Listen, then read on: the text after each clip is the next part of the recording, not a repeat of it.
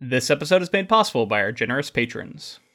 Welcome to the Ink to Film podcast, where we read the book. And then see the movie. I'm James, And I'm Luke. and this week we discuss Alfonso Cuarón's 2006 film, Children of Men.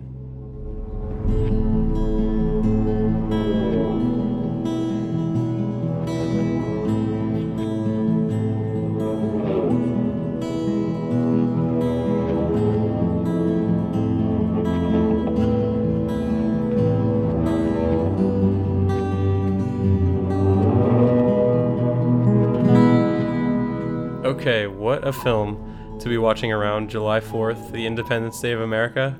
Uh, to our American audience, our American listeners, we hope that you had a good 4th of July. Absolutely. Uh, we took a week off. Uh, we just had some craziness going on. I was getting back from a trip out in the woods. We were up in the mountains in the ca- in cabins and stuff, and uh, Fourth of July looming and everything. We figured that we should we should take a few days in order to uh, give the best possible product for this film. Yeah, I mean this this movie deserves uh, all the attention we can give it. It's a brilliant movie. It's aging like fine wine, right? Yeah. It's like, and and like I was saying, like what a film to be watching around in like Independence Day. It's just I don't know it. It's really it hits it hits home more now than it did when I first saw it, and and it's you know it's kind of getting harder and harder to watch. Uh, yeah, this movie was chilling, and this was right around the time that uh, Alexandria Ocasio Cortez had just visited the border um, with some other lawmakers, I believe, and a lot of the conditions were being reported of the border facilities, right? And I remember seeing and reading it on Twitter and seeing these camps and, and what the conditions are like, this deplorable. And then watching this movie, and it just was like, I don't know, It's one of those times where art imitates life, life imitates art, and you know, in a disturbing way because there are some scenes in here um, that are harrowing of of these refugees um, trying to get into uh, the United Kingdom to seek asylum, and there's just so many parallels with what's going on right now, all over the world, but also in particular in, in this country. And um, yeah, I just think it's a it's a movie that I think people should revisit. If you haven't seen it in a long time, like me, I hadn't seen it in many years. I, I recommend going back and rewatching it. Not only that, the technical brilliance of this movie, combined with its message, combined with everything else, and where I'm at now in in in my life, I think uh, this movie has rocketed towards the top of my favorite movies list. Um, I wouldn't say it's number one, but it's it's you know in that murky area where it's really hard to to pick. It's it's right up in there, probably in my top ten, maybe even top five. Yeah, it's I mean it's incredible. It's just stunning filmmaking and and like every great film that's get that gets made, it's like a miracle that it came together in the way that it did, and that it exists. Um, some in some way like through sheer force of will from from Alfonso Cuarón. And yeah, just to get back to like how harrowing it is to watch this and and just think about like with it being with it taking place in Britain and like Brexit being something that's happened in, in recent memory and and talk of immigration and and like people seeking refuge it just i like alfonso cuaron saw this stuff coming clearly. He's like he was able to understand like this is how people are and you know maybe the majority of the media or whatever isn't talking about it but like this is what we're heading to and you know he couldn't have actually known 100% but it seems like he was he was onto something Well, also I think this was going on then too. I don't think this is anything new. I think I think uh, immigration has been a problem for a long time in, in, in the developed world where you have these superpowers who have um, countries that are safe and that are um, something that people would love to be at when their country is war torn and they're in danger and there are people murdering each other and and their fear for their families' lives. And of course you know, you're going to get refugees trying to come in and then that's always been a political thing you know like how to let them in whether or not to let them in what to do with them once they're in the country. Um, and these are all discussions that I, I think have been ongoing for a while. And just the the more that there's a separation between the safe like first world countries and the countries where there's just rampant violence and, and stuff to escape like that um, you're just going to see more of that going forward and i think that's what Cuarón was touching on like if if something goes bad globally um, then that's just going to be exacerbated, right? Like it's going to be mm-hmm. a lot more of, and, and it's like the f- we talked about this in the book. It's the fear of we want to keep what's ours and we don't want to let anyone else have it, and that's always going to be at odds with humanitarian efforts of wanting to, you know, help other people. And and the way that that's achieved is through dehumanizing people and convincing people that um, refugees and them are not worthy of asylum and, and assistance and that all comes through in the film and i think is really important and i think it was it was really smart of Cuarón to take the story that was kind of from the perspective and, and theo still is somewhat from the perspective of somebody who's like of the upper class or, or yeah. more upper middle class but to take it and have Kee be the the you know the savior like the one who's bringing the continue and like really bring it into that immigrant story um, yeah he's privileged i think was right? like Exactly. But but it's like to bring it to bring him rather than Julian, who was also someone who is seemingly privileged in the book, to have right. Kee a refugee. Um, yeah. I think that that really brings it to that level of of really like bringing the perspective of the story down to uh, the everyday people that are being affected and less about like the bureaucratic like you know what I mean? It was with Theo and and um, what was his his cousin's name? It was just very it seemed like a lot of bureaucratic stuff going on. And it's like he took it more to like this like grounded level where it's affecting like everyday people and and just seeing the atrocities that are going on. Then the like you were saying before just the idea that like people who are in the privileged first world countries as things get closer to them we're we you know i'm not saying america was clearly doing some things that were that were not good in back in 2006 and and many of the other larger countries were as well but the the idea that there would be immigrants or refugees in in cages in America.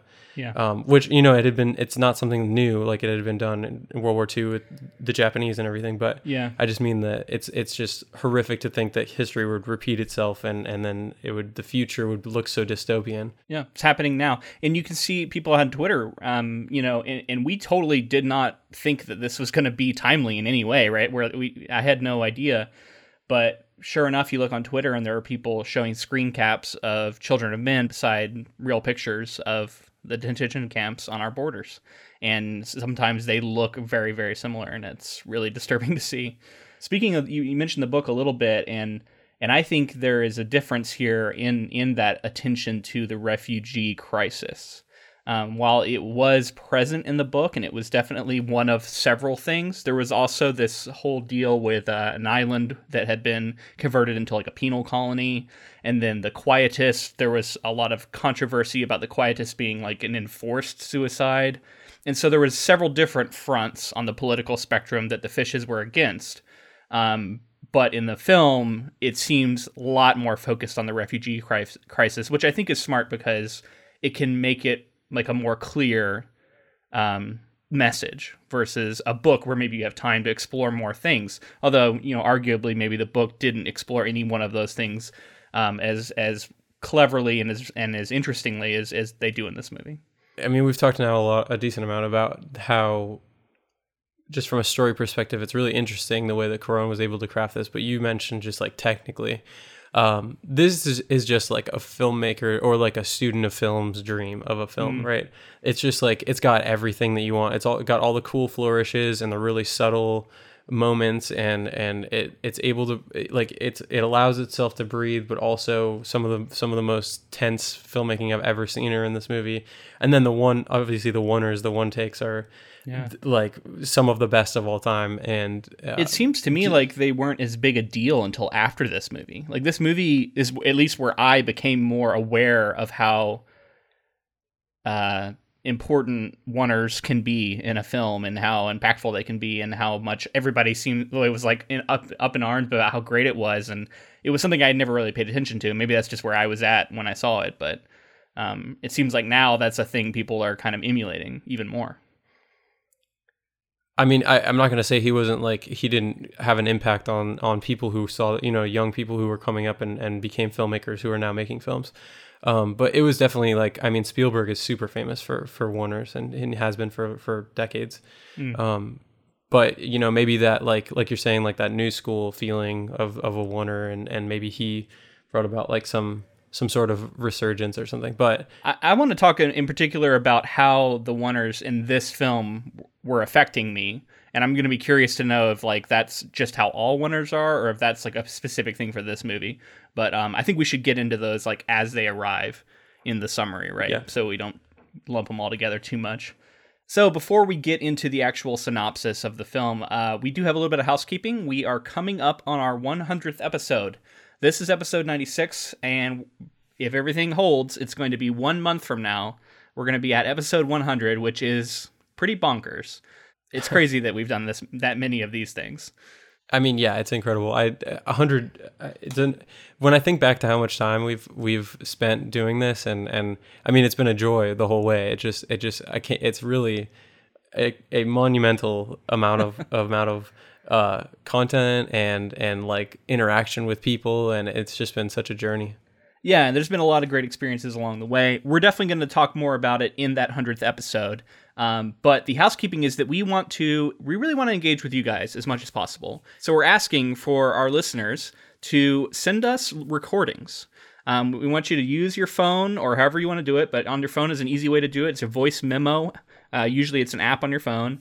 And just record uh, about a 60 second clip of you um, telling us either your favorite adaptation, uh, a book that you love that you wish would be adapted, or an upcoming adaptation that you're excited about, and explain why. And if you do one of those three things, send it to us, and we're going to collect a bunch of them and put them in the episode itself. Um, and that can be a fun way to interact with everybody and give us something to talk about.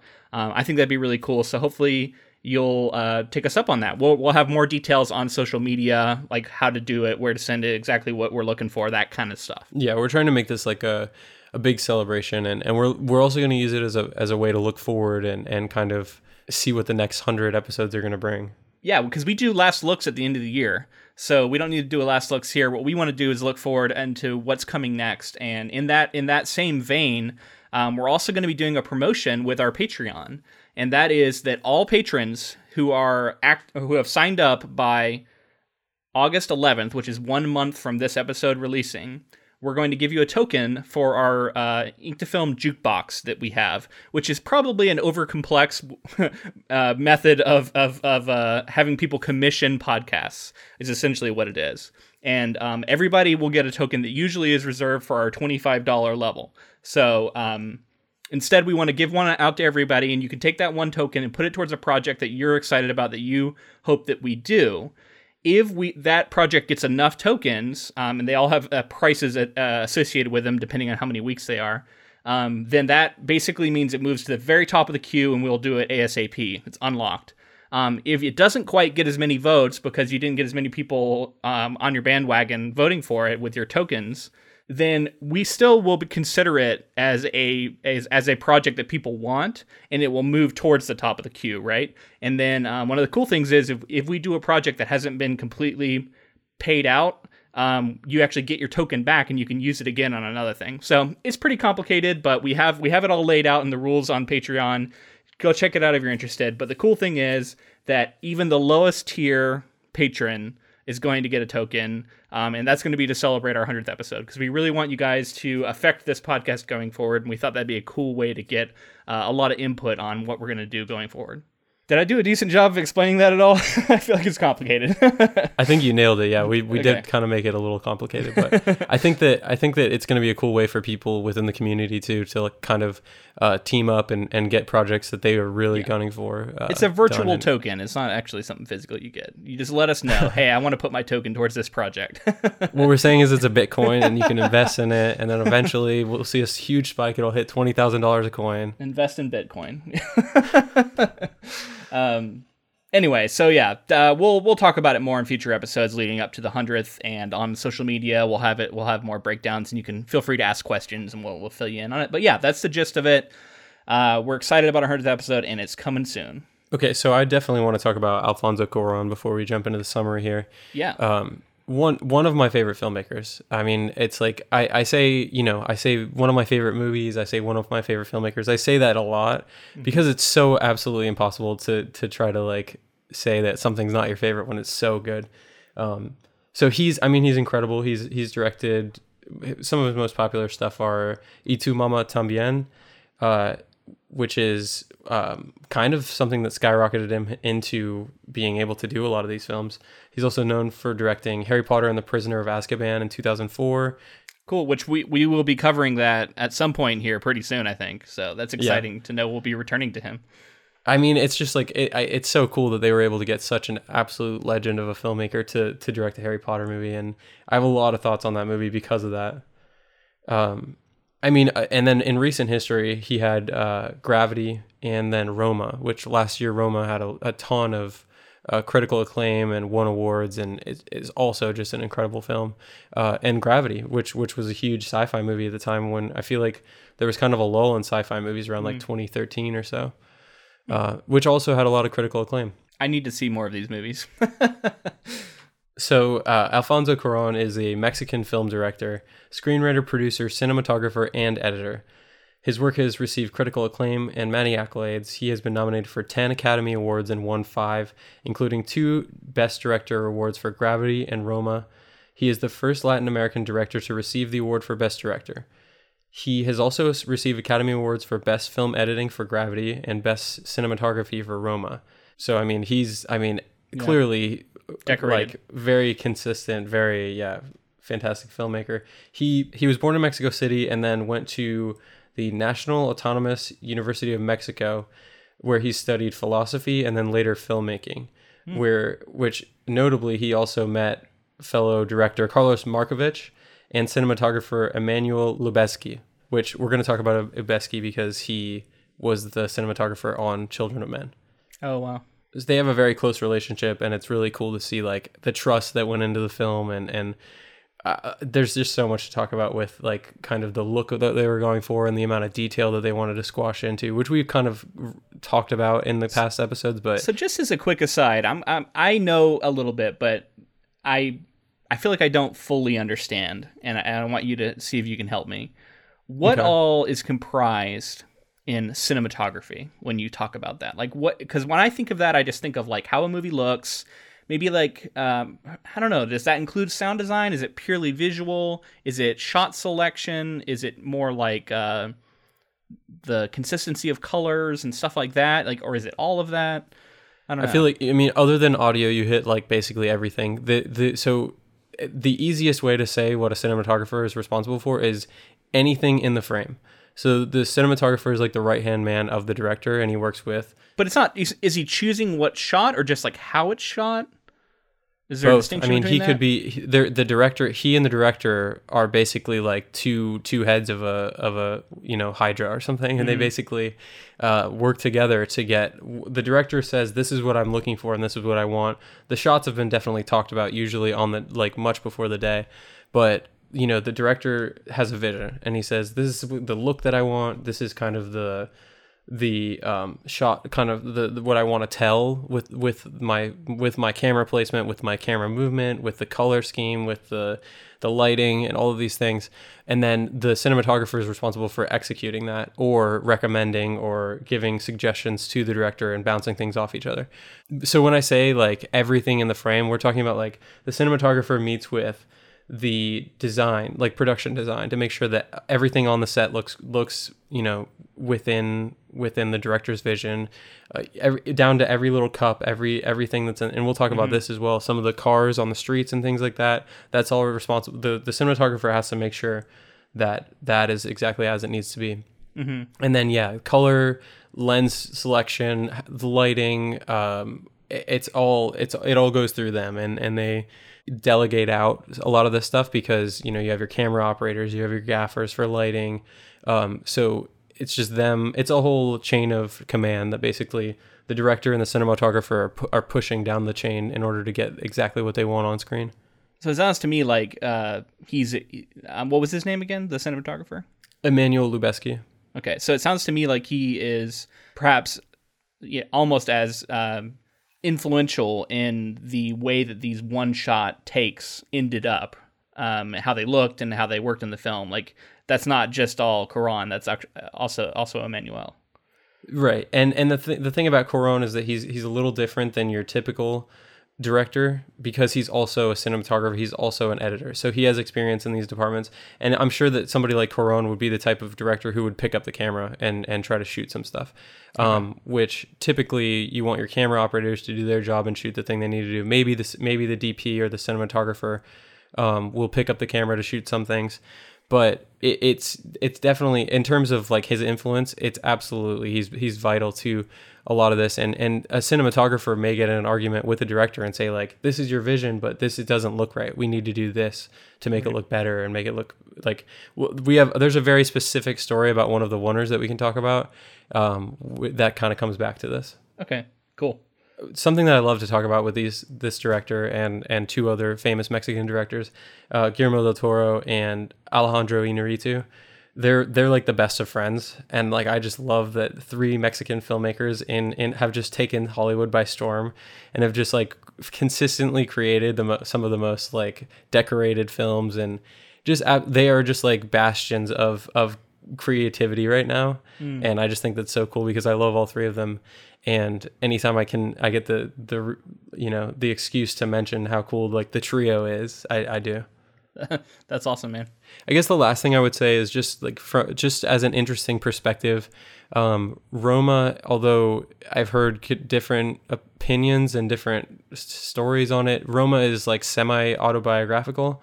Mm. So if you wanted kind of a look into like Alfonso's childhood and like his upbringing and the kinds of things that he saw, you can watch Roma and get like kind of a cool picture, and then bring that into this immigration story that he was telling with Children of Men. Not that he's an immigrant. I believe he's a, just a Mexican citizen and always has been, but clearly he's you know sympathetic. Yeah, I mean clearly he's been sympathetic towards like Mexican immigrants coming into America and some of the mm-hmm. treatment that's been going on, and then also you know immigration across the world.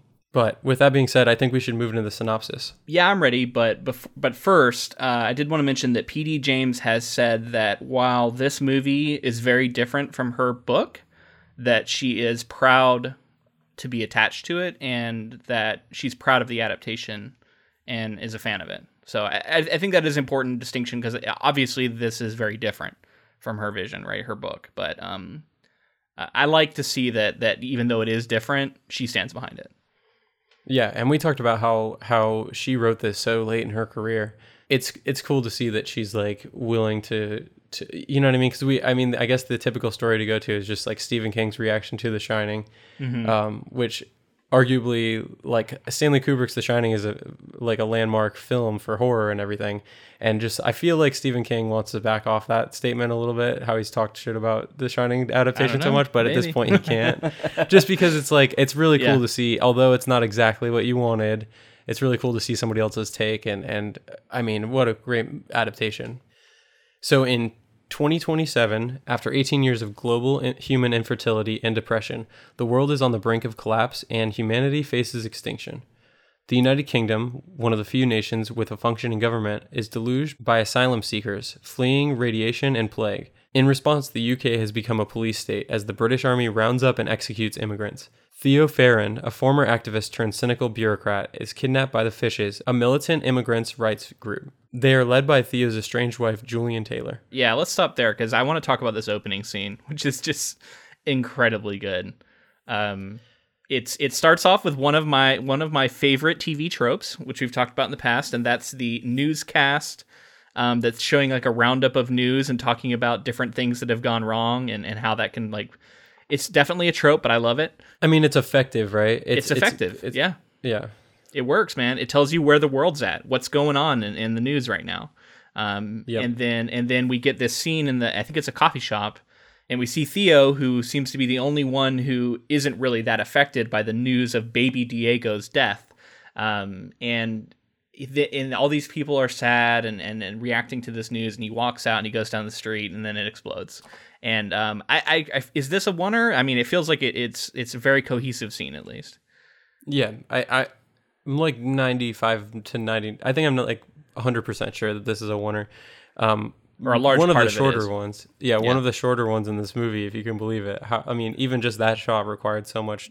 I, I, it's amazing. But it's this, like you said, this first scene is so effective at just setting up the world right away. Like yeah. the idea and this character, Theo is is he does not care about what's going on. He's clearly very jaded. Is Disaffected, is disinterested. yeah. yeah. And we see the random violence too right? Like the, the explosion just feels so senseless and just out of nowhere and brutal too because like we see in, in the camera has this moment where it runs back towards like it leaves theo and runs back towards the shop and you, the woman comes out i think holding her arm. And um that was such an interesting choice to have that where it's very clearly you can see the like movement of a f- on foot camera person like carrying the camera towards it right You're removing the audience from from our main character, obviously, right? Like Mm-hmm. we're we're distancing ourselves. He's and that's that's something throughout the movie. it does like we're not times as- yeah Oh, it does that a lot, yeah. And I- but I feel like um, it, it's it's effective in two ways. It makes us feel. I mean, we feel close to Theo, but we don't. I don't feel nearly as close to Theo as I did in like the book because it's so close to his perspective. It's weird because, like, in some ways I agree, in some ways I don't, because at the same time, there are times where I feel incredibly close to him. Um, and, and we can get to him as we go, but there's a couple scenes I can think of where um, it feels like we're stuck on his perspective and we don't get what you would usually get in other films where you would get um, other perspectives. Instead, we're it's like there's two perspectives in this movie. There's Theo's, and then there's um, like a like a like a third person cameraman who maybe has a slightly different um, agenda because he'll turn and look at the refugee line and follow it up to the building where they're throwing all the shit out of the building. He'll do that even though Theo walks past, right? So it's almost like he has a slightly different agenda, but it's like you other than Theo, we don't really get like other characters' perspectives very much. Yeah, and it makes like his his character consistent, right? Like if he stopped to look at this stuff, then clearly he would be more Right. interested than he's supposed to be. But instead he looks away. Yeah, and it also does a great job of just showing like we like it's showing us what we want to see as the audience because clearly the world around them is falling apart and it's it's this story is so tight and it's so like streamlined yet there's so much going on in the background that it, it like makes it we want to like live in this world and understand it more but it's all it's all background. Yeah, and, bef- and so before he gets picked up by the fishes, we also get him on the bus uh, riding out. We see the background, like you're saying, playing out as he's going past. We see people throwing stuff at the at the I think it's a bus or a train, um, throwing stuff at it.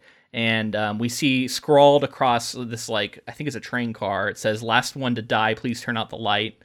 It's just like it's great world building, like we talked about. It's brilliant world building um, because you know coming into this movie without the book knowledge, you don't know what the hell's going on. You don't know what the world looks like, and this is showing you it so so quickly. You see the refugees, we see them in cages. You see the police and their and you know and their sort of um, their ar- you know their riot gear and their their dogs that they have, and it's just like things are bad and things are bad from the get go. I talked about before how it's a miracle that this this movie exists in the way that it does, and it's so interesting to me how this happens because so many films that are just seen as complete masterpieces barely by the skin of their teeth got done. Whether it's like a shot that they needed to get that day and they, that was their only shot at getting it, or whether it was just everything's falling apart around them, but somehow they just like power through. This movie was was hit by a lot of different production woes, many of them being like the the studio didn't believe in it as much as like they it's just it's wild. Like like in order to to achieve alfonso's goal and his his vision it was we're going to require a certain amount of money but the studio gave them you know whatever budget and they kept going over. So they had to like some people were lying about the the money how much money they were spending. And mm-hmm. like it was really insane how this all went down. But another pr- interesting production thing that happened when they were going to shoot this this scene where the bomb goes off in a London, you know, coffee shop, there had been bombings, like uh, multiple bombings from terrorists throughout London earlier that week or something like that. Oh, geez. And basically, th- the government was like, "We can't have you setting off even for a f- movie setting off like fake explosions right now. It would cause a panic." But there's something about like how they agree. They they decided to give him one shot at it and say like we're going to honor this agreement for your movie. And you know because you know movies bring in a lot of a lot of money for a certain for a region as well. Right. so if they gave him one one shot at it and they they were able to pull it off. And just the idea that like So they only got one shot at that explosion. yeah and the amount of stress the amount of stress that must have been on him to pull this off and to get everything done in one go. You know i'm sure they had rehearsal time but the actual explosion they had to do it once in one That's crazy. and there was like so many things going on. Like Alfonso got there and like it didn't look how he wanted it to get look and he's like well i can't i'm not shooting it because basically what he didn't want was to shoot something and then the studio forced him to put it in the movie and so he was so stuck to his, his artistic vision that he was willing to be like well then i'm just not going to shoot it i would mm-hmm. rather not shoot it than have something bad shot and um, basically i guess there's something the cars lining the streets weren't didn't look how they needed to look. And they were and Cuarón asked like which one of these cars do we own? And they pointed out the ones that they owned. And then he just like took sticks and started like whacking the cars and breaking lights and all kinds of stuff. And like wow. he and then he went and marked they he, they were like we can also just like touch it up and, and, with CGI later. And he went down every single car down the street and put like a red X on it so that the they would have to like CGI that out and make the car look better just like really really intense like filmmaking process and and I Cuarón said like this is one of the hardest films he's ever made and just like everything that could have gone wrong was going wrong around them. And then you see this film and you're like, you would never know that because it seems like it's just like a master filmmaker so in a in a very calm environment, making exact decisions as he wants to, but everything's just like chaos around him. Wow. Well, before also before uh, Theo gets picked up, we are introduced to Jasper for the first time. Um, we even see him go meet his his his friend Jasper, which is very different from the Jasper in the book, and I thought in interesting ways because Jasper in the book is kind of reprehensible in a lot of ways whereas jasper in the movie from the jump feels like this this like beacon of of like goodness and and okay this is somebody i can like. He's immediately telling jokes. He's playing happy music in the car with him right and he's mm-hmm. just like he stands out so much in this world right and he seems like we're all friends with him immediately we we like him we want to be friends with him and uh, and it's Michael Caine. And it's Michael Caine, which is it's great, you know, and and he, and, and a, what a great performance from him. Very different from what he usually does, but so so very good. And I just love that he is a political cartoonist, like a former political cartoonist, and so we see that he uh, has like activist beliefs, and and he's not just like a like a silly guy. Like he he is actually um, someone who's put it out there, right? And like we see from the clippings on his wall that he has gotten in trouble, um, been arrested for the things that that him and his wife have done. Um, really, really cool stuff.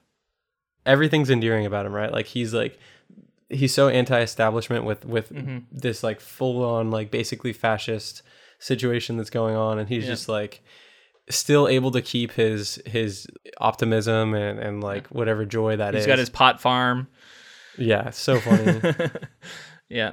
Yeah, he's just such a great character and and a welcome change, like you said. Yeah. It was like I, everything's so serious, and then you get this guy saying "pull my finger" and telling fart jokes and stuff, right? Like it's it's it's such a stark difference from everything else we've seen up to this point.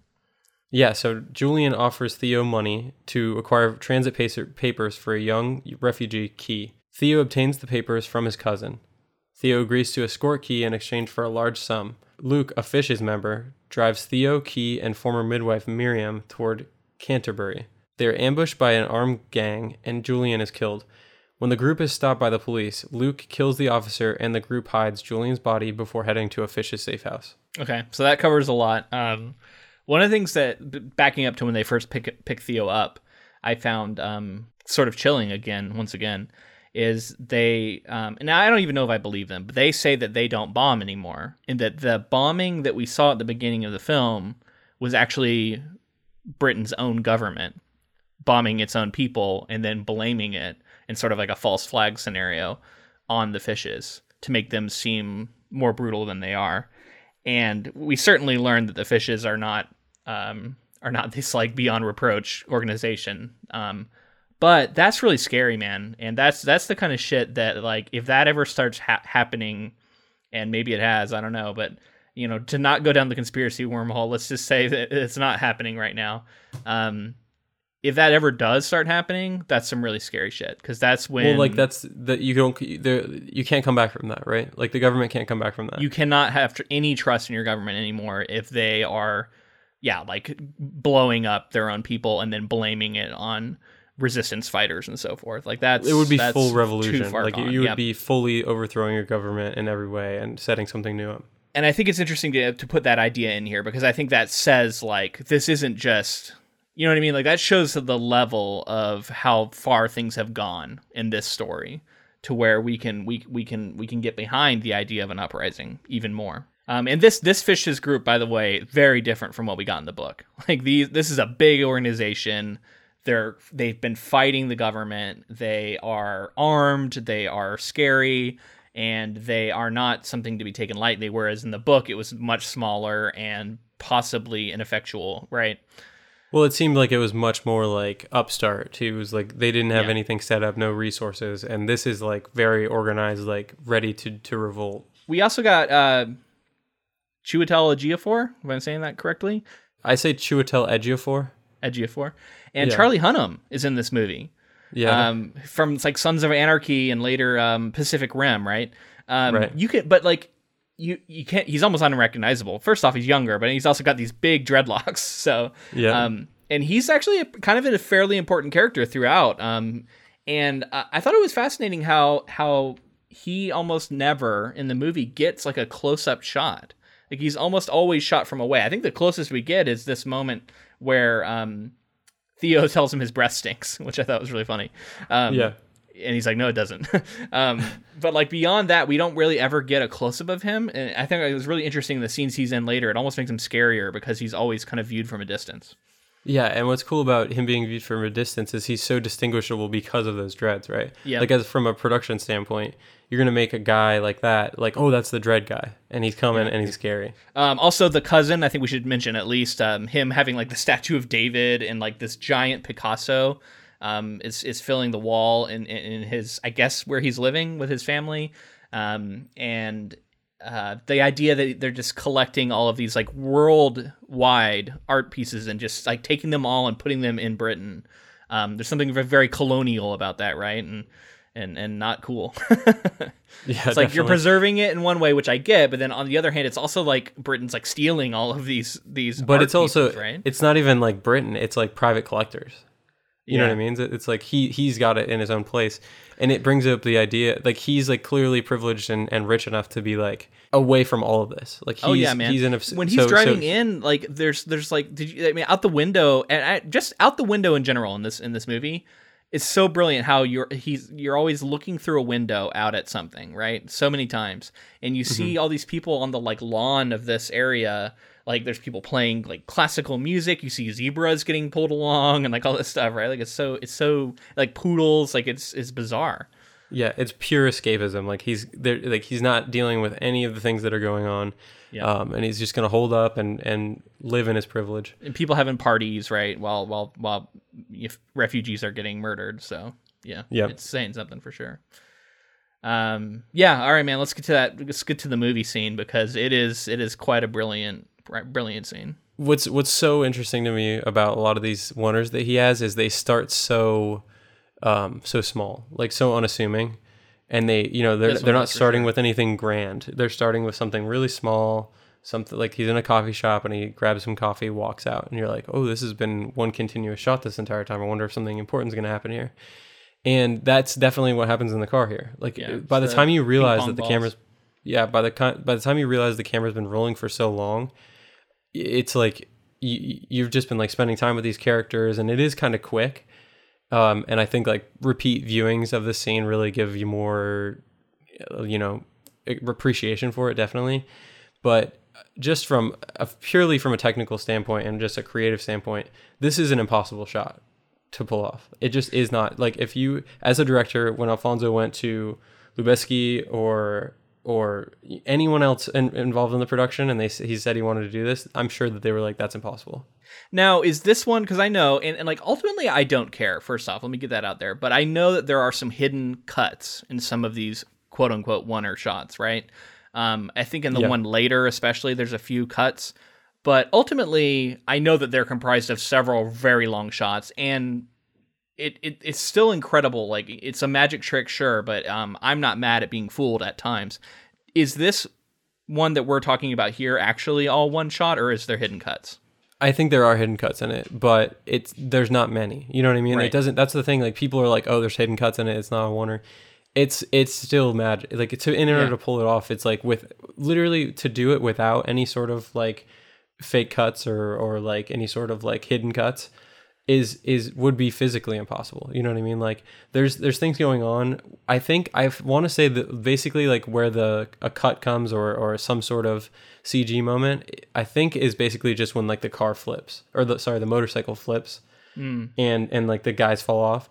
I want to say that that's the only thing that was done in any sort of like doctored way, but I'm there may be like a hidden cut in there. Although I don't know how that would have been done. I don't think I honestly think most of it is is a true one, or whereas the next one there's some hidden cuts.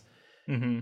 Most of the time with hidden cuts, you can kind of if you're looking for it, you can see like oh they they like went across like a dark wall or something, and like there's a cut in there that you just can't see, but still magic. Um, so the the just to talk about the scene starts off they're like flirting, sh- shooting the ping pong ball back and forth into their mouths.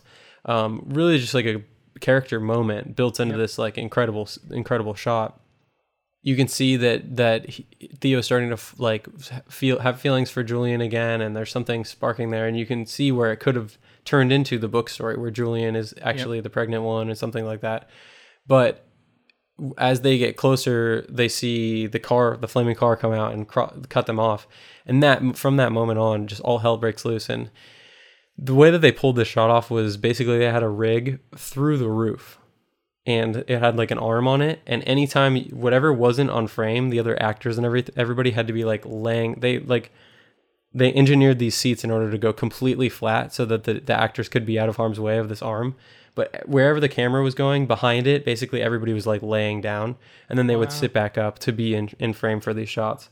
And then I believe Alfonso Lubezki and somebody else were all on top of the car on a rig, like controlling the camera and seeing, making, watching the monitors, making sure everything was fine. And then there were actually people laying down that were attached to the outside of the car on the ground, basically, that were like driving the car It's crazy. so it's like the, and and I, I I have some information here about kind of how it all went down. Lubezki recruited American cinematographer and inventor Gary Thieltges a mere 10 days before they had to shoot the scene. Wow. Thieltges hurriedly devised an astounding Rube Goldberg-esque contraption that the actors named Doggy Cam. Atop the car sat a massive wedge-shaped container with within which Cuarón and three crew members crouched, one of them using a joystick to move a camera jammed down through an H-shaped hole ripped into the roof. Drivers lay on go-kart like platforms attached to the cars fore and aft one moving it forward and the other moving it backward. From the outside, the vehicle looked like Optimus Prime souped up by Mad Max. Um, so a lot, I did want to say a lot of uh, the info, this some of this information can be found in this really cool article that I found on Vulture, and I wanted to give credit to Abraham Riesman because it's it's it, it was written I think in like 2016, but he had a meeting with Cuarón like 10 years after the film was released, and they were kind of reflecting on it. And I just thought it was amazing to read a lot of the stuff that was in here. Uh, really cool article if you wanted to go check that out. It's called Future Shock. I think it's the I think it's New York Magazine, but it's also on Vulture.com. Yeah, I mean, just the, the the kind of ingenuity that it takes to create something to to pull off an impossible shot. and that's just in the car, but there's so much happening outside the car that had to be Oh, yeah. choreographed and timed with precision, right? Absolutely, and all of it is like, uh, as they say in the article, all of it is like ballet. It's like Yeah. every single thing has to go perfectly, and there's tons of people like running at the car, smacking the car. the The flaming car had to roll down and hit hit the logs or whatever it hit, and then then they're uh, it's just it's unfathomable how how they were able to pull it. And it then off. it keeps going, and then the cops all go drive past, and then one turns around and f- chases after them, and the scene doesn't end until after Luke executes the cops. And Right. then the cameraman stays out of the car. It feels like, which I, I don't know how they did that with the rig and everything. That maybe there was a hidden cut in there, but because the cameraman gets out of the car and looks at the cops. Yeah, it was probably like detachable from from the actual rig. The Ah. camera probably popped off and they like carried it. But still, I, I just like to pull that off. He would have had to have like gotten off the car or something and walked away with it. And it's weird too, because once again, it introduces this almost other character who is the cameraman. That, for whatever reason, like it it sounds like a weird thing to have in a movie, but you kind of have that in this movie, and I love it. And when they they like linger on these dead cops, they had Yeah. killed cops in order to get away, and unnecessarily, seemingly. And so I also want to. So all of that is cool, and all of that seems like a movie making magic trick.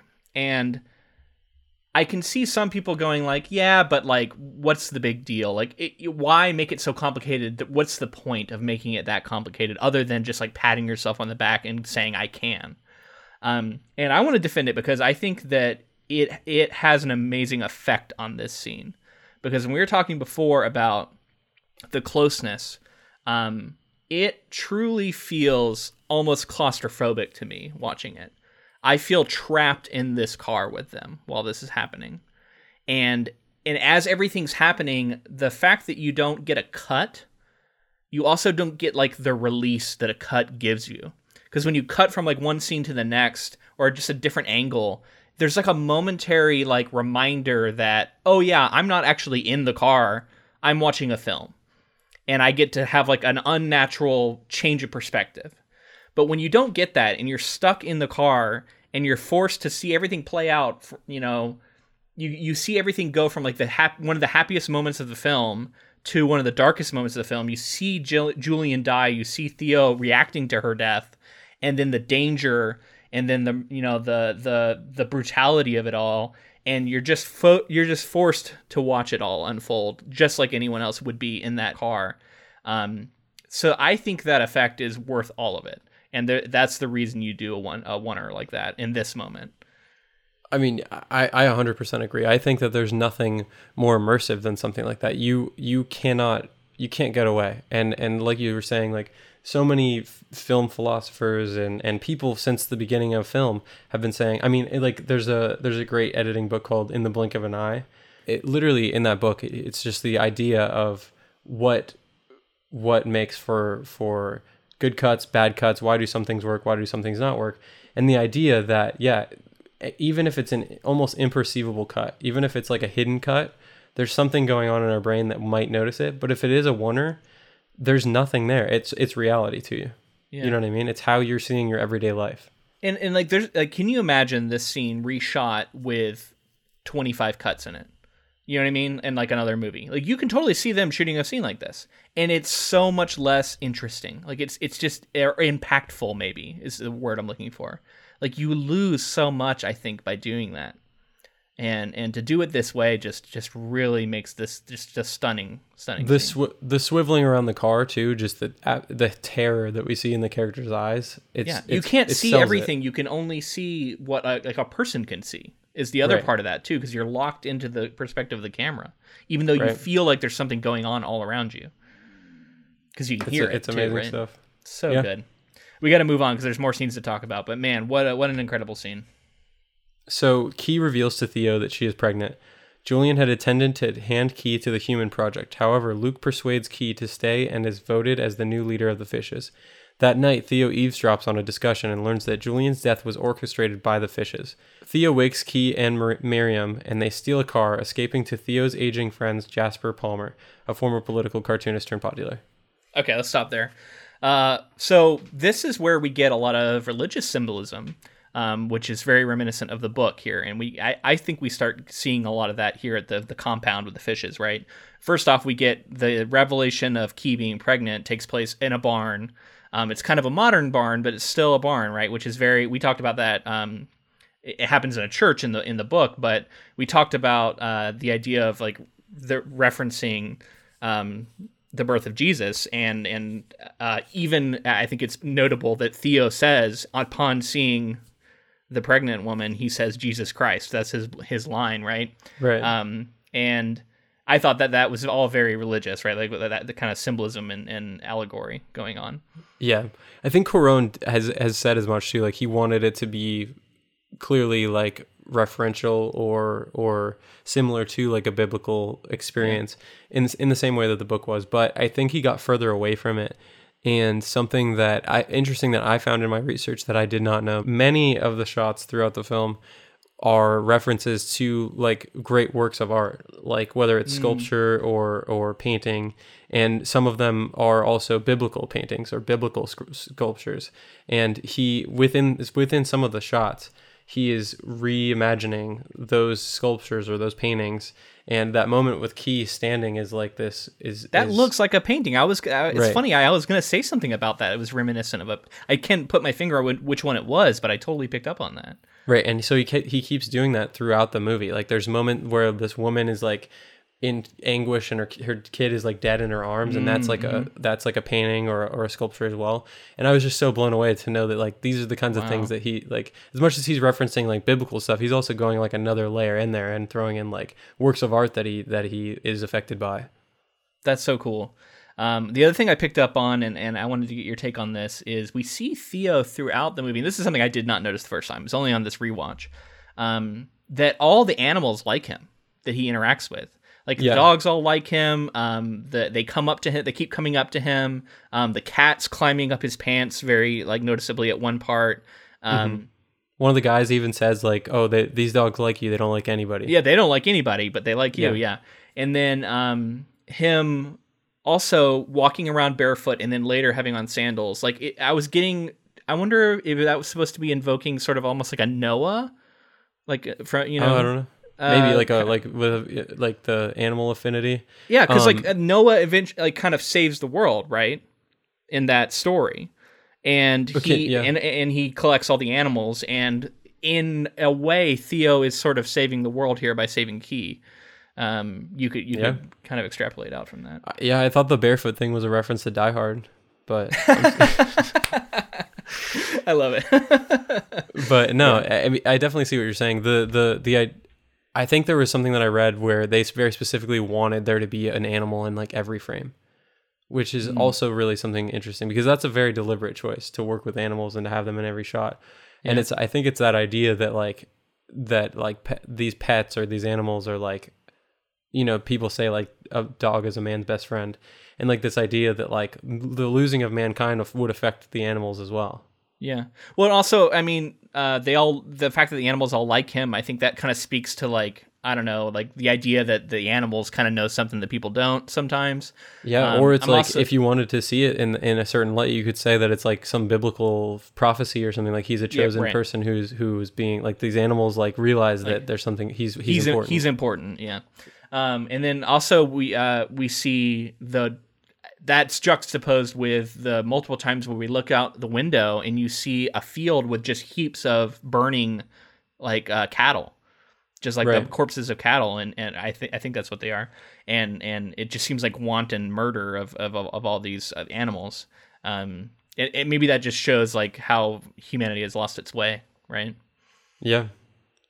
Um, what a great scene too of them escaping. that was so cool. Uh, the the rolling car escape and it won't start and it's so it's so tense and um, I love the brilliantly like sort of sabotaging the cars behind them before they get in their vehicle and and there's just so many like and there, it's not a oneer. There are there are several cuts throughout this, but it just works so effectively and and um, it's it's really good. I think. There's another thing within filmmaking I think that that's important to look at whether so a oneer is is you know the big sexy thing that happens when people Yeah. and people are like oh my god that was absolutely incredible. It was you know it was there for a reason. It meant something. But there are filmmakers who who choose to have wider lockdown shots that are longer scenes. And Cuarón is definitely one of these guys where like he lets the scene play out. He's not cutting all over into people's faces and that kind of Several long scenes for sure. yeah, and so whether whether or not it's a oneer, a lot of this stuff is shot, and and part of it is just for for a for a production standpoint, a, a like moving walking shot. As long as you're not putting tracking down, like a steady cam shot, is easier to pull off than than like locking down a shot. And basically, what I'm trying to say is like a longer shot. And it seems like it's counterintuitive because you have to rehearse so much and there's so much going on. But you actually save yourself time because you, every setup within a within a, a day on set uh, takes a really long time because they have to readjust the lighting. But if you if you set all your lighting and you set everything up for like a moving shot or like something that's going to take place over a long period of time, you save yourself a lot of time on the day and you put more minutes into the movie. Interesting. Um, so like there's pros and cons. It is much more difficult to pull off something that's longer, obviously, because just Yeah. shooting like a couple seconds and cutting to something else in the edit room is gonna is gonna make it a lot easier for you. Speaking of another uh, scene on the the um, compound, it's when he overhears what it, when, when we see um, Charlie Hunnam's character, I think his name's like Patrick or something, um, shows up when he's not supposed to, right? And and Theo discovers what's happened, um, and that they they actually orchestrated Julian's murder so that Luke could take control of the organization. Um, the way that's shown is really cl- it's really um unique right? It's like it's clever i guess. It's um we see theo out, outside and and he's overhearing this conversation. He's looking through the window and kind of spying on them. It never cuts inside and we don't ever see the direct conversation it's all from theo's perspective and that's what i was saying earlier how in some ways i feel very close to his perspective because we never jump inside we we're very locked to what theo can actually see Yeah, I like that. It's true because it's yeah, it, and it wouldn't make sense to jump in in an, in another movie. You might do it. you might do just it yeah. just for, just for the context for the audience member, so they understand what's going yeah, on. because you set up like, oh, this character can overhear and see what's happening. Now we're going to cut in and do our normal thing, what we would do for a scene, and you just understand that they're experiencing a lot of that. But instead, you don't get that. You just get what Theo can literally see and hear from where he's at. That's it's really cool. I think. Yeah, I love that. So th- I think this happened a little bit earlier, but there's a couple of like little stories I really want to shoot through real quick. So in terms of the production woes, Cuarón and, and his writing partner came to this film um, early on, and I believe it was like 2000, and they were they were working on it. And Cuarón, uh, I, I guess, originally said like he wasn't completely in love with the source material because, as I said before, he didn't want to really make it. He's not looking for like he didn't want the perspective of like rich bureaucrats and stuff. He didn't think that, that was that interesting. Um, Right. And so, so they had been working on it, and then I guess 9/11 happened, and that was like this huge culture shock for, or not even just culture shock, but just like international shock. Yeah. Um, and it changed a lot of things, and it made people see other types of people in certain lights and and in different ways, and and he revisited it and realized he wanted to change a lot of it. So then he's revisiting it and he's trying to pitch it to the studio and they're saying it's not marketable. It doesn't make it's it's like too bleak. Like the main character dies at the end. We're not really looking for this. It's not it's not something that we can we can make for the budget that you want to make it for. So Cuarón has to leave the project and he goes and makes Harry Potter and the Prisoner of Azkaban. Mm-hmm. So he goes and makes Harry Potter and the Prisoner of Azkaban. He makes it. Everybody loves it. And and it's like a huge franchise film and he's now got a ton of weight behind his name. He comes back to the studio and is like, I want I still want to make Children of Men. I was just in London shooting a Harry Potter movie. I've immersed myself in like the London culture. Like I understand he's like day to day I see what's going on there. I really understand like he, he really felt like he was able to immerse himself and like get to know London even more, which is where the film would be shot. They greenlit it and he was in the process of making it. By the end of it, the person who greenlit it and was like very bullish about the film, very excited about it, left the studio.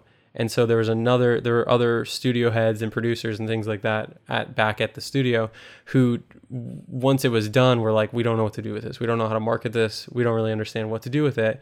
And that's something else that that came across with and part of because the film didn't do well in theaters um Yeah. and that and they're like they didn't know how to market it a lot of the posters if you see the posters or the trailers it makes it seem like it's much more biblical because they felt like that was the way to sell it So I uh I went and watched the trailer today just to kind of remind myself, and um it is an awful trailer in my opinion. It completely misses what this movie's about. It doesn't convey anything about it that I think is true to the film that you're going to see. It tries to cast it like it's some different movie. And whenever I see that in a trailer, I always think that's a terrible. Like that's like the I, I always think back to the the trailer for Drive uh, with Ryan Gosling, how it made it look like it was a Fast and the Furious movie when it's totally not. Um, right and and this this trailer was just a completely misrepresentation of what this film was. And um, i added it to so on youtube um, i have some created playlists on our youtube channel. Um, and on there I, there's a playlist called adaptation trailers and i added it to that because i think it's interesting to go back and see some of these trailers.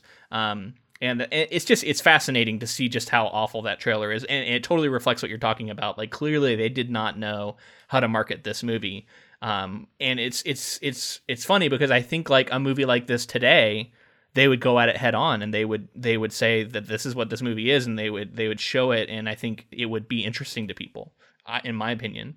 it's because filmmakers like Cuarón have, have made these films that have like they carry weight because of the people who are involved. You know what I mean? Yeah. Like people are more willing to look at who's making something nowadays. I think, and pave the way for people to for now. I mean, he kind of paved the way for himself. He he literally went and made a black and white film about growing up in Mexico.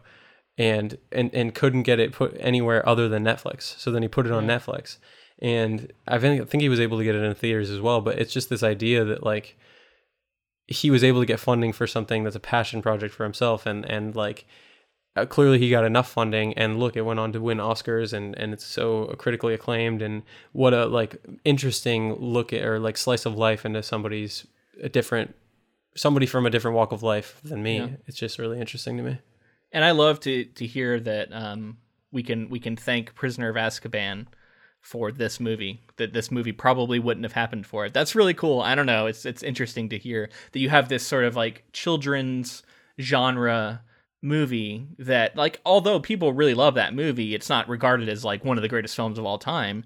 Um, Right. But then you get this movie because of it, like in a way. I think that's really cool. Yeah and i just love this idea that he was like he came back to it. He was that passionate about it and and like it shows. This is this i mean it stands above so many other films and this is the type of film that like really makes you love film in my opinion. Like this is the kind of movie that i watch and i'm like this is why i love movies. If this movie came out if i went to, if i could go to the theater and every single week see a movie of this caliber in theaters like that i mean that's the dream right like you're just constantly seeing maybe too much. Um, Right. But yeah, man. I, I mean, I said it at the start of this, but like this movie used to be in my top tier. It was like, oh, it's a top tier movie. It's very good.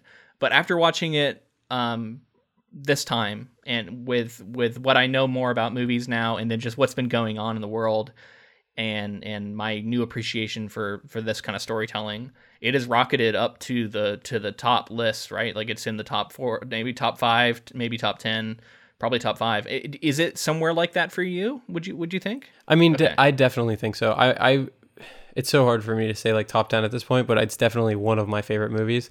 Which is like I would put it up there with like Blade Runner and like Fellowship of the Ring and things like that that I've said on the podcast before are my favorite movies. Absolutely Yeah. in that like pantheon of like amazing movies. Yeah, and clearly this movie isn't as like fun as you know what I mean as other movies. Like it's a dark movie. It's depressing, um, Right. but it's just it's just such an important movie too, and and and important and well made in a way, and artistic in a way that I think just really sets it apart. And and and it, even and even though it maybe not isn't fun, it is thrilling and it is an exciting movie to watch. Yeah. Um, speaking of, let's get to this next part here. Well, you uh, really quickly, you were talking about kind of how how bleak and depressing this movie is, and I think that there's a couple of things that I wanted to touch on here because the the sort the article that I was talking about from Vulture was touching on that with with Cuarón, and they're like, you called all of these things that are happening. There's a lot of pessimism going around, and it's like clearly we're in a really rough time, and it just it seems like there's no end in sight. And he basically said that like, although he's very pessimistic for the for the right now he's optimistic for the future which is interesting to think about with this movie. And there, i have a quote here that i wanted to read. So Cuarón's, Cuarón said that he dislikes expository film so like there's a this is the quote. There's a there's a kind of cinema i detest which is a cinema that is about exposition and explanations. It's become now what i call a medium for lazy readers. Cinema is a hostage of narrative and i'm very good at narrative I'm very good at narrative as a hostage of cinema. Cuarón's disdain for backstory and exposition led him to use the concept of female infertility as a metaphor for the fading sense of hope. The almost mythical human project is turned into a metaphor for the possibility of the human, the evolution of the human spirit, and the evolution of human understanding. Without dictating how the audience should feel by the end of the film, Cuarón en- encourages viewers to come to their own conclusions about the sense of hope depicted in the final scenes. We wanted the end to be a possibility of hope for the audience to invest their own sense of hope into that ending. So if you're a hopeful person, you'll see a lot of hope, and if you're a bleak person, you'll see complete hopelessness at the end. Yeah. I think that's true and and I that's one of the things we'll talk about when we get there, but my view of the ending of this film I think has evolved over time. So so so that we can start getting there, this this next session, the group makes plans to board the human project ship, the Tomorrow, which will arrive ashore from a refugee camp. Jasper proposes having Sid, a camp border guard to whom he frequently sells drugs, smuggle them into Bexhill, masquerading as refugees. When the fishes discover Jasper's house, the group flees while Jasper stays behind to stall the fishes. Luke shoots and kills Jasper as Theo watches from the woods. The group meets Sid at an abandoned school and he helps them board a bus at to Bexhill. When Kee experiences contractions at a checkpoint, Miriam distracts a guard by feigning religious mania and it is taken away. Okay, so many big things there. Um, let's back it all the way up to him being at Jasper's. Um, because again, we, we love Jasper. We see him um, immediately um, taking in Kee and and ha- the way he interacts with her, and then we get the backstory um, from Jasper where uh, Theo is like just out off out, outside of the room, and he overhears Jasper tell the story of Theo's son Dylan dying um, from the plague and uh, outbreak we hear in 2008, which is one year before the last baby was born. So this is before the, infertility thing started. Um, and it's just uh, really well done, right? Like, and we see the sadness, and we see uh, Theo kind of like having this moment of reflection on it and where he's at now. And um, we also there's also a, I thought a really telling scene where Theo's out in the woods, I think gathering firewood or something, and um, he hears the, the the air coming through the trees, and it's like a happy moment, right? And and I think he feels like he's doing the right thing here, and um, it's all coming full circle for him, and I think he realizes that like this is his chance at a at another shot, and um, I really love all of that, and then also it's Kee understanding him and where he's come from and his backstory, and um, why this could be important to him and why she should trust him. And this is that calm before the storm that I was like this this Yeah. moment to breathe, this like introspection that happens in in a, a film like this, and this and really we get this this character moment in in the middle of this conflict that we know is coming. They're being chased. We know they're gonna have to try to get to the to the uh, human project ship. I find these moments to be some of my favorite moments in in movies where after the action is said and done, after this is happening, this like moment before the end of the movie, where where we're able to just sit with everybody, and if you could just pause the movie and like everybody could just stay and hang out and like have a good time. Jasper's having a great time. He's so excited that Kee is pregnant, and he's like that that hope that he's always had is there. It's these these moments that are just like pure. They're that's what they are. They're pure, mm-hmm. and I, I always love to like point out those scenes because that's I think what makes everything else that goes around on around this, these scenes seem as important as it does because we care about these people and we care about the we get like humanity and that's and i think that that's another thing that we'll get into once we see the the attack but this the humanity that that's in this movie definitely uh, shines through And uh, we also get a nod to the book readers, I think, in that when uh, Theo first comes up and, and finds Jasper in the house, he- it seems like he's killed himself because he has the Quietus box open on the ground. Uh, which Yeah. in the in the, in the in the film, Quietus is just like a like a a box with like some medicine that you can use to kill yourself with, um, rather than the whole like dock thing. why was he holding that when It when was uh, he uses it to kill the rats. He said, like he said, oh, Oh, it's really right, right, effective on the That's rats or was. something. Yeah. Yeah. but it's just it's a moment where you think that he's killed himself, um, but it actually foreshadows him using it to um, have his wife and, and even his dog. He he essentially euthanizes them both. And man, what a powerful scene! He's he's playing um, what's the song? It's uh, "Goodbye Ruby Tuesday," I think yeah and it, he, as he's administering it, really, really sad. And then you get this awesome scene where, once again, I'm just astounded by how cool it looks. And it's very locked on Theo's perspective, right? Like he's in the woods and he's looking down and he's overseeing it. And he sees Jasper come out and get confronted by the fishes. And it never zooms in. Like we never go down to that happening. It's all from Theo's perspective. Um, and we we see him do the whole like pull my finger thing, gets his like hand shot, and then gets executed. And then you hear the echoing of the of the gunfire in the woods. Um, it's just really dramatic, interesting way to shoot this scene. And man, what a what a hero Jasper is! Like he goes out like a champ. he does and he and he never loses that that spark of joy and that humanity Yeah. You know like he's at till the very end like fucking with these guys and and like even with the sid stuff where he's like telling him he's a fascist pig like it's so fun that's hilarious and that's Yeah. like to have that kind of that kind of optimism in the face of this adversity um it's commendable it's it's it's definitely brutal too. It's the the ringing through the forest actually made me think of something else earlier in the movie when that bomb goes off in the coffee shop. The ringing from the bomb, like we continue to hear it for a really really really long time. And I wanted to see what you. I forgot to ask you this earlier, but like, did does that mean something to you? Is that that lingering? Well, sure. Like, there's clearly a reason why the Cuarón did that. it links up to what Julian says. She has a line um, about the ringing in your ears is the is the it, I think it's, she says like the swan song of the Right. cells dying, and that's the last time you'll ever hear that frequency. Which speaking I of, think- I, yeah. I heard a little. There's a little bit of ringing in my ears after July 4th, and I was like, God damn it! I just killed a bunch of my Yeah, my cells in my ear. I was too close to these fireworks. Yeah, I, I think that is I think that is true. Um, I'm not sure if it's like 100 percent accurate, but I I've heard that too. And yeah. yeah, I think they're I think they're making a thematic statement there because you know you think about humanity dying out and um, The swan song.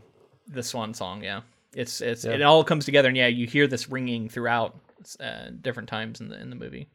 Um, yeah, so so next up we get the school, which there's a scene I, I put on our Instagram, which I thought was really cool, where um, Theo and Miriam are talking inside one of these like wrecked classrooms, and and I love the uh, abandoned school as like a emblem for what's happened to to the society. Um, well, just see- and, and the, the fact that like it's useless at this point, right? There's no Yeah. kids. It's it's Yeah. just like haunting.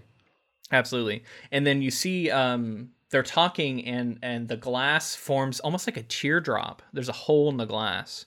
And through the teardrop you can see Kee on like a swing. Mhm. And as they're talking about her, she's just like silhouetted in this like bright teardrop. And to me that was just like such a beautiful shot and you know, commend, you know, whoever whoever did that it was a brilliant idea, whether that was uh the the cinematographer or the director, I don't know. It reminds me of uh, you. You remember that, that YouTube video uh, series, "Every Frame a Painting" or channel? I think Yeah. it was. Yep. Um, just that that phrase, like this that this frame could be a painting. Oh yeah, dude. I and I love that too. There's a lot of people who always talk about like painting with light and and like like yeah, like you say, every frame of painting, and that's exactly the kind of filmmaker that Cuarón is. Is like he's thinking of every single frame as a painting, and and he's responsible for everything in the frame. And you know that's why it's so much more. It's so impressive just that to to see like the minute details all the way to the big scale, you know, battles and everything in the wonders. Uh, so consistent and so and so uh, telling of the of what's going on in this film. So t- I want to return a moment to Jasper before we leave him behind fully. I think he is a aspirational figure in this sort of world. Um, someone who can who can ma- who can still find joy in life, even with his you know situation where his wife is. Um, we don't know why, but she seems sort of catatonic, and he has to be her caretaker. Um, yet he he is happy. He is enjoying himself. Yet he is also fighting for the for what's right and for people, and he's he's defiant. And even though he ends up dying, I think he is an aspirational figure for all of us. Yeah, you know, in in, in these kind of times, I think he, he's the kind of person I would want to be. And it's like the it's the kind of the opposite of what we were talking about with the his cousin who's like up in his ivory tower. He's got all this money and influence and power, but he's not doing anything about it. And yet this guy who's lost everything is still still willing to fight and still willing to to put his neck on the line for for what's right. And yeah, like you say that that kind of thing really does ring true for something nowadays. It's like if you just standing by and letting things happen is never going to never to be the way. And and like very clearly i think that that's the message that i take from this. It's just like be as as proactive as you can to to do the right thing and make sure things are be the watchdog you know what i mean? Make sure Yeah. that everything's done right and people are t- taken care for and look out for the sick and the weary and that kind of thing Speaking of, I, I wanted to include a, a link to uh, a charity that uh, is giving money towards helping Im- immigrant families in our in our country. I think it's RAICES, if I'm saying that right. R A I C E S. Um, I'll put a link in there. Another thing you can do that I I did after watching this movie, I just went ahead and signed up for because I saw it online. Um, you can if you have a Lyft app and you use Lyft pretty frequently, like I do around the city. Um, there's a donate button on the left. You go down, there's like a heart, and you click donate, and you can choose um, organizations, and their RAICES is one of the top ones. Choose that, and then it'll round up your fare just to the nearest dollar, and then Oh, whatever cool. the rounding is, it'll just give it to them.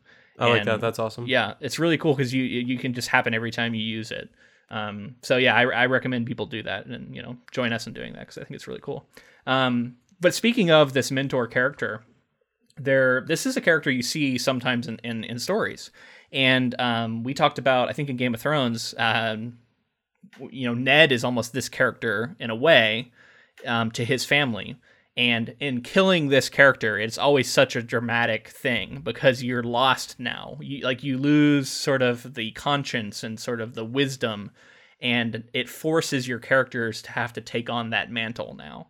And so when Jasper dies, we're left with Theo having to he has to kind of play that role now because Jasper's gone. And so I think it's it's it's it's a, it's a cool way to force your characters. Um, and it's sad, but you're also forcing them through trauma and through the you know the terribleness of your of your of your dramatic story uh, into a position where they have to rise above, and that's what we we, we see next with him. Um, the end of what your your synopsis got to is them arriving at the refugee camp, which is one of the most harrowing, impactful scenes in this movie, which in, a series of these kind of things. But man, them on the bus, and you don't even know what you're getting into, right? They're just they're heading into the refugee camp, and then all of a sudden. Um, they see like I think one of the buses is pulled aside and there's people getting beaten by the cops, and then they pass under some like into like a tunnel, and then just what you see beside the the bus as they're coming in is just incredibly dark. And it's you see cages you see some sort of tortures going on people in black hoods. You see police you know beating people killing people. Um, it's terrifying. And then they board the the the bus. And then of course brilliantly uh, Kee starts going into labor, right? Like right as this is happening. The absolute worst moment that she could go into labor, she starts going into labor and um, a lot of this is one take. I don't know if it's a oneer, but I think there's a couple of cuts. But man, is it so good! And there's so many extras out there that are doing things in the background. I don't even know if you'd call them extras, but people out there that are performing in different ways. And then how scary it is when he, the the policeman takes Miriam outside, and she just we see her get hooded, and she's just gone. Right? She's just absorbed into the into the refugees. Well, uh, I, man, I, think really we're powerful. and we're left to they like kneel her next to the exit. She she gets executed. Well, we don't see it. Maybe we uh, we, we don't know what happens to her. We, we whatever happens to her is bad. I can guarantee you that. Yeah, maybe maybe executed. Maybe they like maybe lined not, her up know. with everybody else to get executed. I thought, but yeah, if that's what's going to happen to those people, but it's unknown. It's like there's so much chaos out there. You don't know what they're doing. Are they going to kill all of them? We definitely see bodies, so maybe she's going to get executed. Yeah. Um, I, I, yeah, I can see that reading of it for sure. And uh, I thought even if as they roll away, it's going to be yeah. bad. And as the bus rolls away, I thought we hear like gunshots. Like I, I that's like what I drew from it. Is I thought like okay. they they executed her. But I think that's I mean, valid, yeah. that's definitely a valid reading of it. It's super tough to watch. It's it's yeah. really really brutal. And just like thinking, even if it's like one percent, what what's going on in America currently in in cages and like not not there's no blankets, no toothpaste, no toothbrush, like all that stuff.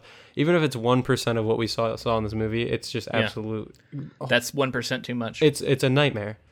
Yeah, yeah, it's a nightmare. And then and then and then you're seeing like I think there's a very strong reference to the Holocaust here because you see them taking uh, Theo's watch and you see these piles of like stolen goods that they've taken from people and um, obviously the government's just taking them and like that's showing you the atrocities and and it's so dark to know that that has that's in human history that has happened and you know even within you know living human beings memories that has happened and uh, that's where this can lead. And so you know when people are are getting up in arms about this stuff it's like you don't we don't want to wait until it gets to that point. You want to stop it well well shy of that right, right. And, and this is showing how far it can go definitely so i'm gonna i'm gonna read this last bit here and we're gonna finish up this summary let's do it inside the camp theo and kee meet a romanian woman marichka who provides a room where Kee gives birth to a baby girl. The next day, Sid informs Theo and Kee that war has broken out between the British military and the refugees led by the Fishes. Having learned that they have a bounty on their heads, Sid attempts to capture them, but Theo kills him with a car battery and they escape. Amidst the fighting, the Fishes capture Kee and the baby. Theo tracks them to an apartment building under heavy fire. He confronts Luke, who is killed in an explosion, and escorts Kee and the baby out. Awed by the baby, the British soldiers and fishes temporarily stop fighting and allow the trio to leave.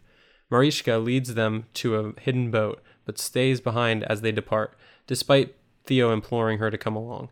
As British fighter jets bomb from a distance, Theo reveals that he was mortally wounded by Luke. He tells Kee how to soothe her baby, and Kee tells Theo she will name her Dylan after Theo and Julian's lost son. Theo dies as the tomorrow approaches, and Kee tries to wake him to see that they've been saved. Okay, so let's let's back it all the way up um, to when they first get in there, and we get the delivery of the baby. Um, and and I just I love well, how well, before even before if you're gonna start at the birth, let me let me jump back to just once they get to this refugee camp, it yeah. is like full anarchy, like oh, like yeah. ruled by the strongest. It's really scary, terrifying. They have to find. They're looking for this Romanian woman, yeah, and you got a woman who's like giving birth right now like Right. like it's happening like it's so it's so much it's so stressful and suspenseful it's, it's wild And to talk about the the production design, these like these encampments that they keep going into and everything are so well done, so realistic, and just like you got to give it up to the production design. It looks like real life, like it, it's just like completely believable, and and they're like trudging along, and they finally found, and and like somebody like approaches them and tries to like separate them like right away, which is scary. oh yeah it's Yeah, it's wild. it's so it's it's terrifying um and then I, I I- um I it's obvious to me and to us right like what's happening like obviously this is a woman who is like having contractions and like but I love that it's because it's been 18 years and everybody has like kind of forgotten what that's like and then also just like the unbelievability like no one believes that's happening here of all places so even though it's obvious to us i totally buy people not seeing it and not realizing what they're seeing for what it is right Yeah, um, which I thought was like really clever of them. And um, there's so much noise. There's dogs barking incessantly. There's all this stuff going off, and I think that's really important to sell the idea that he, they can have this child and not have anyone like hear it happening, right? Which they're able to do. And um, you know, it's been thir- what 12, 13 years, and I think that baby still looks pretty incredible that they're able to put put on screen with the CGI. I think it looks Yeah. really good. When during that birth scene when when or I'm sorry, I guess directly after the birth scene when like the dog is like again to talk about dogs, but the dog comes in is like sniffing the the baby and Yep. and they're trying to hide it and Sid And comes in Sid's and there. Yeah. yeah, M- Marichka is there and when they finally reveal the baby, it's so it's so powerful. And then we continue to see like it, it like it basically brings people to their knees like figuratively, but like they just like are stopped in their well, tracks. Mar- Marishka or whatever goes from not really caring to being a full-on convert immediately, right? And she immediately identifies that Sid is a threat, and she's the only reason that they're able to get away from. Sid. And from she's him, right? badass as she's badass as hell too. Like she Yeah. she's awesome. She's like hitting him with a stick and stuff. Yeah, Yeah. Yeah. It was like a like a pipe or something. Um, and then yeah, I mean th- that scene where he's shooting after them, and then he gets hit with a car battery is just brutal. Um, and it's it's it's crazy because Sid is like, obviously he's not a good character, yet he and his little bit of screen time they really sell us on like who this guy is and how he operates, and he talks about himself in the third person, and he he's fully dehumanized the refugees, right? Um, and yet But they made him like a like- funny character. he's kind of funny and like you can see how maybe him and Jasper have a relationship and why he's able to use him to do the things and I don't know it's really interesting because it's like it's like again it's like um the filmmaker isn't judging him really for what he is it's just showing it it's like here this is just this character and this is how he is and it's Mm-hmm. up, up to us to decide whether or not we like this guy um, even though clearly at, by the end we don't but initially you kind of like him I don't know. Or maybe you do. Maybe you don't. I don't know. But very interesting. And, and in the background of all these scenes, you see world building constantly. And you see, and specifically of this refugee camp, like you talked about, um, you see people, like, you see these little scenes playing out behind everything. Um, it's incredible. And, like, uh, we, we see, um, we see outside of windows you see stuff going on. You see people scrambling on rooftops right? Like clearly getting ready to attack something. And like this is just outside of a window during a scene. And then later yeah you see the dead man laying in his mother's arms. And then we start another just incredible you know oneer that clearly isn't a true oneer because it has a few cuts in it. But man it's it's and i think it's the longest one in the movie right? And it's really something. oh, yeah, it's got to be. I mean, in, to put it into perspective, this one is 379 seconds long.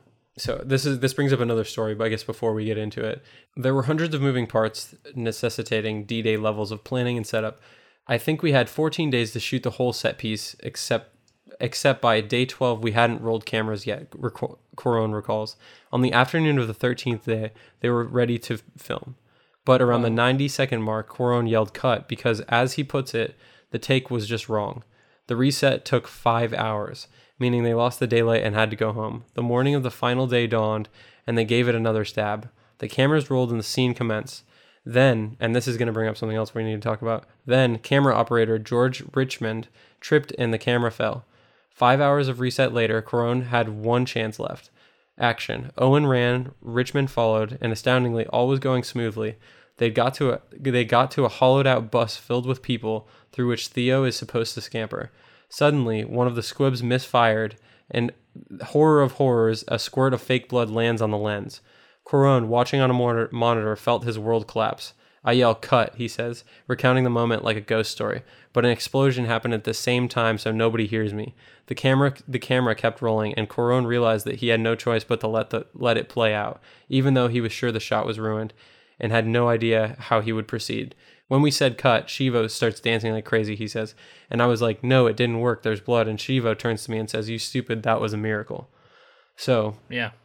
I, I don't know if you read about it or if you re- I'm sure you saw it in the actual scene with the blood splatter on the lens. Yeah, but I it's did, become a very very yeah. famous uh, kind of accident within film. mishap. Yes, I didn't know it was a mishap, but that was one. Like I, I did a little bit of research and then I decided not to because I could hear about more stuff from you. I didn't know all those details. I didn't know about him yelling "cut" and all that. That's incredible. But I had heard that that was a mistake that they decided to leave into the movie, and it's it's really effective, right? And it really sells sells that whole scene. It's That's a mir- cool, that's again a That's- miracle. That's like uh, that's the stuff of like movie making legend right there, right? A hundred percent. If the blood lands, like if the blood is worse on the lens, if the blood like is like blotchy and like covers what like the actual view of what's going on, ruin take. But it's perfectly like one, two, three, or five trickles, like all separated enough to where you can still see what's going on, and it just adds like another layer of texture and like visceral realness to like the one what already what the oneer was trying to accomplish was like bring you into this grounded like absolutely like apocalyptic apocalyptic situation with like explosions everywhere and we're running with Theo and then we get like blood in our face Yeah, I mean, it's in multiple factions at war with each other. We see the army just like executing people. We see the fishes fighting the army, and then you have the refugees fighting uh, the fishes as well. And and and uh, it's like three factions doing battle all at the same time. There's so many moving pieces. Um, and then all, amongst all of that, you have Theo and and and um about to be executed by by this Patrick guy with his with his dreads and um his scene gets interrupted after he shoots that one guy. Like it's it's such a cool. There's so many crazy things going on, and then it moves into I think it's like a hospital, like a blown out hospital, and um, going up the stairs, and then all you know, and bullets just like flying through the wall as like the, the army is shooting this building, right? And then they get up to the top floor and they see Luke and they have the conversation and then and then he goes to leave and he shoots Theo, which we later find out is the the fatal shot. Um, but then the baby starts crying and you get the iconic uh, sort of miracle scene where all the people just stop fighting and just are just in awe of the baby and then he they walk out the front door and even the army is affected right? Like even they don't it unites all of humanity in this moment right? Like it should.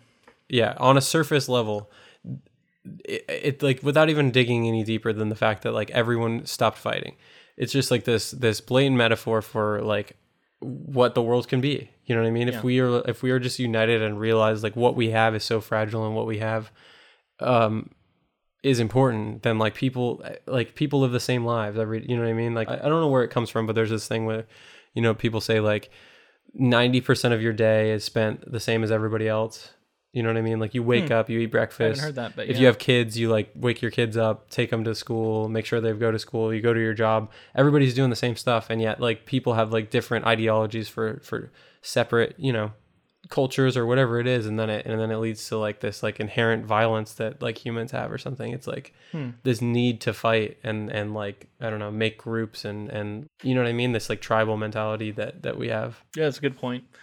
I think it's also really telling that as soon the moment that they get like a little bit outside of it, somebody just opens fire again, and then everything just goes right back to how it was. Yeah, it's like it can't it can't last because human nature just like takes over, yep um, and that's kind of the pessimist side of it, right? Like the the, the more bleak view of this. yeah Um, and then we get so we get the the final scene here of them getting on the boat uh, with Marishka's help. They leave Marishka behind, um, and they they set out on the boat and uh, for the Human Project. And this this haul is completing Theo's arc. And Theo's arc is is going from a man who doesn't care and is disaffected and isn't invested in the world anymore to someone who cares deeply and has a has a mission and has uh, a cause that he believes in and um, it's also, in my opinion, one of someone who has learns to have faith in um, humanity again, I guess. And Right. he dies after after Kee tells him that she's going to name the baby Dylan, or that she has named the baby Dylan, and he dies then, not when the boat arrives. And I think that's important because I think he died he dies not knowing whether or not it's successful, but he believes it is because he says they're going to come. Like he repeats several times he's like they're going to come. Right. Because at this moment he believes that and then I think when it comes full circle and he feels like his his he's gotten his second chance, right? Mhm. With Well- with this new child. And and um, I think that's I just think that's really powerful and really brilliant and, and something about the ending that I I don't think I fully appreciated the first time how this character has come full circle now he's he's completed his arc and he doesn't need to see the boat because he believes that it will be there Yeah, and I think it, he got some of Jasper's hope. He got some of that optimism. He's back and he's reinvested in the world. Um, and something that I wanted to point out that I was really engaged with this one this time was the for all the atrocities going on. The only reason they make it through is because of the kindness of humanity. Strangers, people along the way with ill, with bad intentions who don't know what's going on. Somebody like Sid, but it is humanity that gets them through it. And so it's like Yeah. the good and the bad. And you know, Marishka is a Marichka is a great example of like someone who just like immediately knows the importance and immediately is selfless enough to do whatever she can. this movie shows the capacity of humanity for both great and horrific things at the same time right? And and that's that's incredible. Whenever you can do that i think it's really powerful. And um yeah like i said i think this movie is important. And if you haven't watched it lately i recommend it watch this movie again because it's i think it's it's a it's a great film and i think it's important if i haven't said that enough yeah. I mean, definitely. I am in love. I am in love with this movie, and I will watch it again soon. It's just like I said. It's one of those movies that it makes you love movies, and and you'll go. You know, I, I'm gonna go down a rabbit hole and just like start watching a bunch of stuff that I haven't seen before, and and tr- start to try to appreciate, even like even from a technical perspective or a story perspective, like just just what Cuarón was able to accomplish, and like not even including the story story related stuff i guess just like go see his influences go down that rabbit hole and, and like see what makes this film so so uh close and and so effective at, at like drawing such like extreme emotion Yeah, all right, man. I think we should stop it there. We're, we're getting definitely long here. Um, I do want to go ahead and announce our next project, which is going to be a bought and paid for, uh, token paid for project. Speaking of the uh, the jukebox uh, option we have from our patrons, this is going to be uh, Doctor Strangelove. And our actual next episode is going to be about a book called Red Alert, which is, is based off of, which I did not know for a long time that that movie was based off a book. Um, I'm so I'm excited to dig into that. And you don't need to have read the book; just check out our episode. We're going to talk about it. We're going to fill you in on the book that was the inspiration for Stanley Kubrick's Doctor Strangelove, and then we'll be covering the film after that. So we hope you join us for that next project, another iconic movie, right? Uh, in cinema history. So another of my favorite movies to uh, Yeah. continue saying Yeah. that and a favorite we, director, right? right yeah we keep Yeah. we cover some great stuff and and like i feel like we've been able to cover like a lot of fantastic some of my favorite movies and from some of my favorite directors so i'm looking forward to this one and and it's really cool that that a patron was able to Commission it. and yeah buy the tokens and then and then Yeah. now we're gonna cover it Uh, speaking of patrons, we want to thank. Uh, let's thank. Let's thank Colton. Um, he's he's one of our friends over at the Watch Review Repeat podcast. Um, I know he likes this movie. He loves this movie, and they just hit their hundredth episode uh, recently. So congratulations to them. And I think um, if everything works out, we might be joining them for a podcast here soon. Um, so definitely pay attention to their podcast, Watch Review Repeat.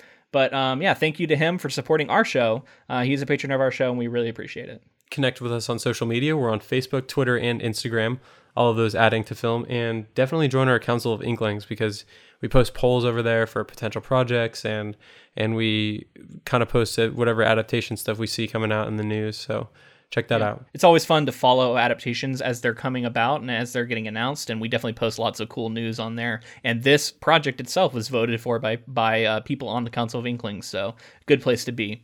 Um, also, if you'd like to help this podcast out in another way that doesn't cost you any money at all, a rating and a review. If you enjoyed this episode, please leave us one. Let us know. We'd love to hear from you in that form, and it helps the podcast.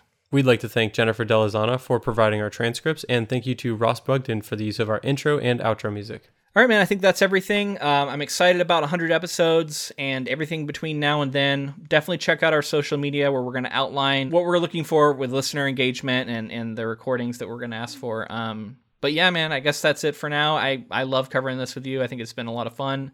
Uh, we thank you for joining us in this project, and until next time. Thanks for listening.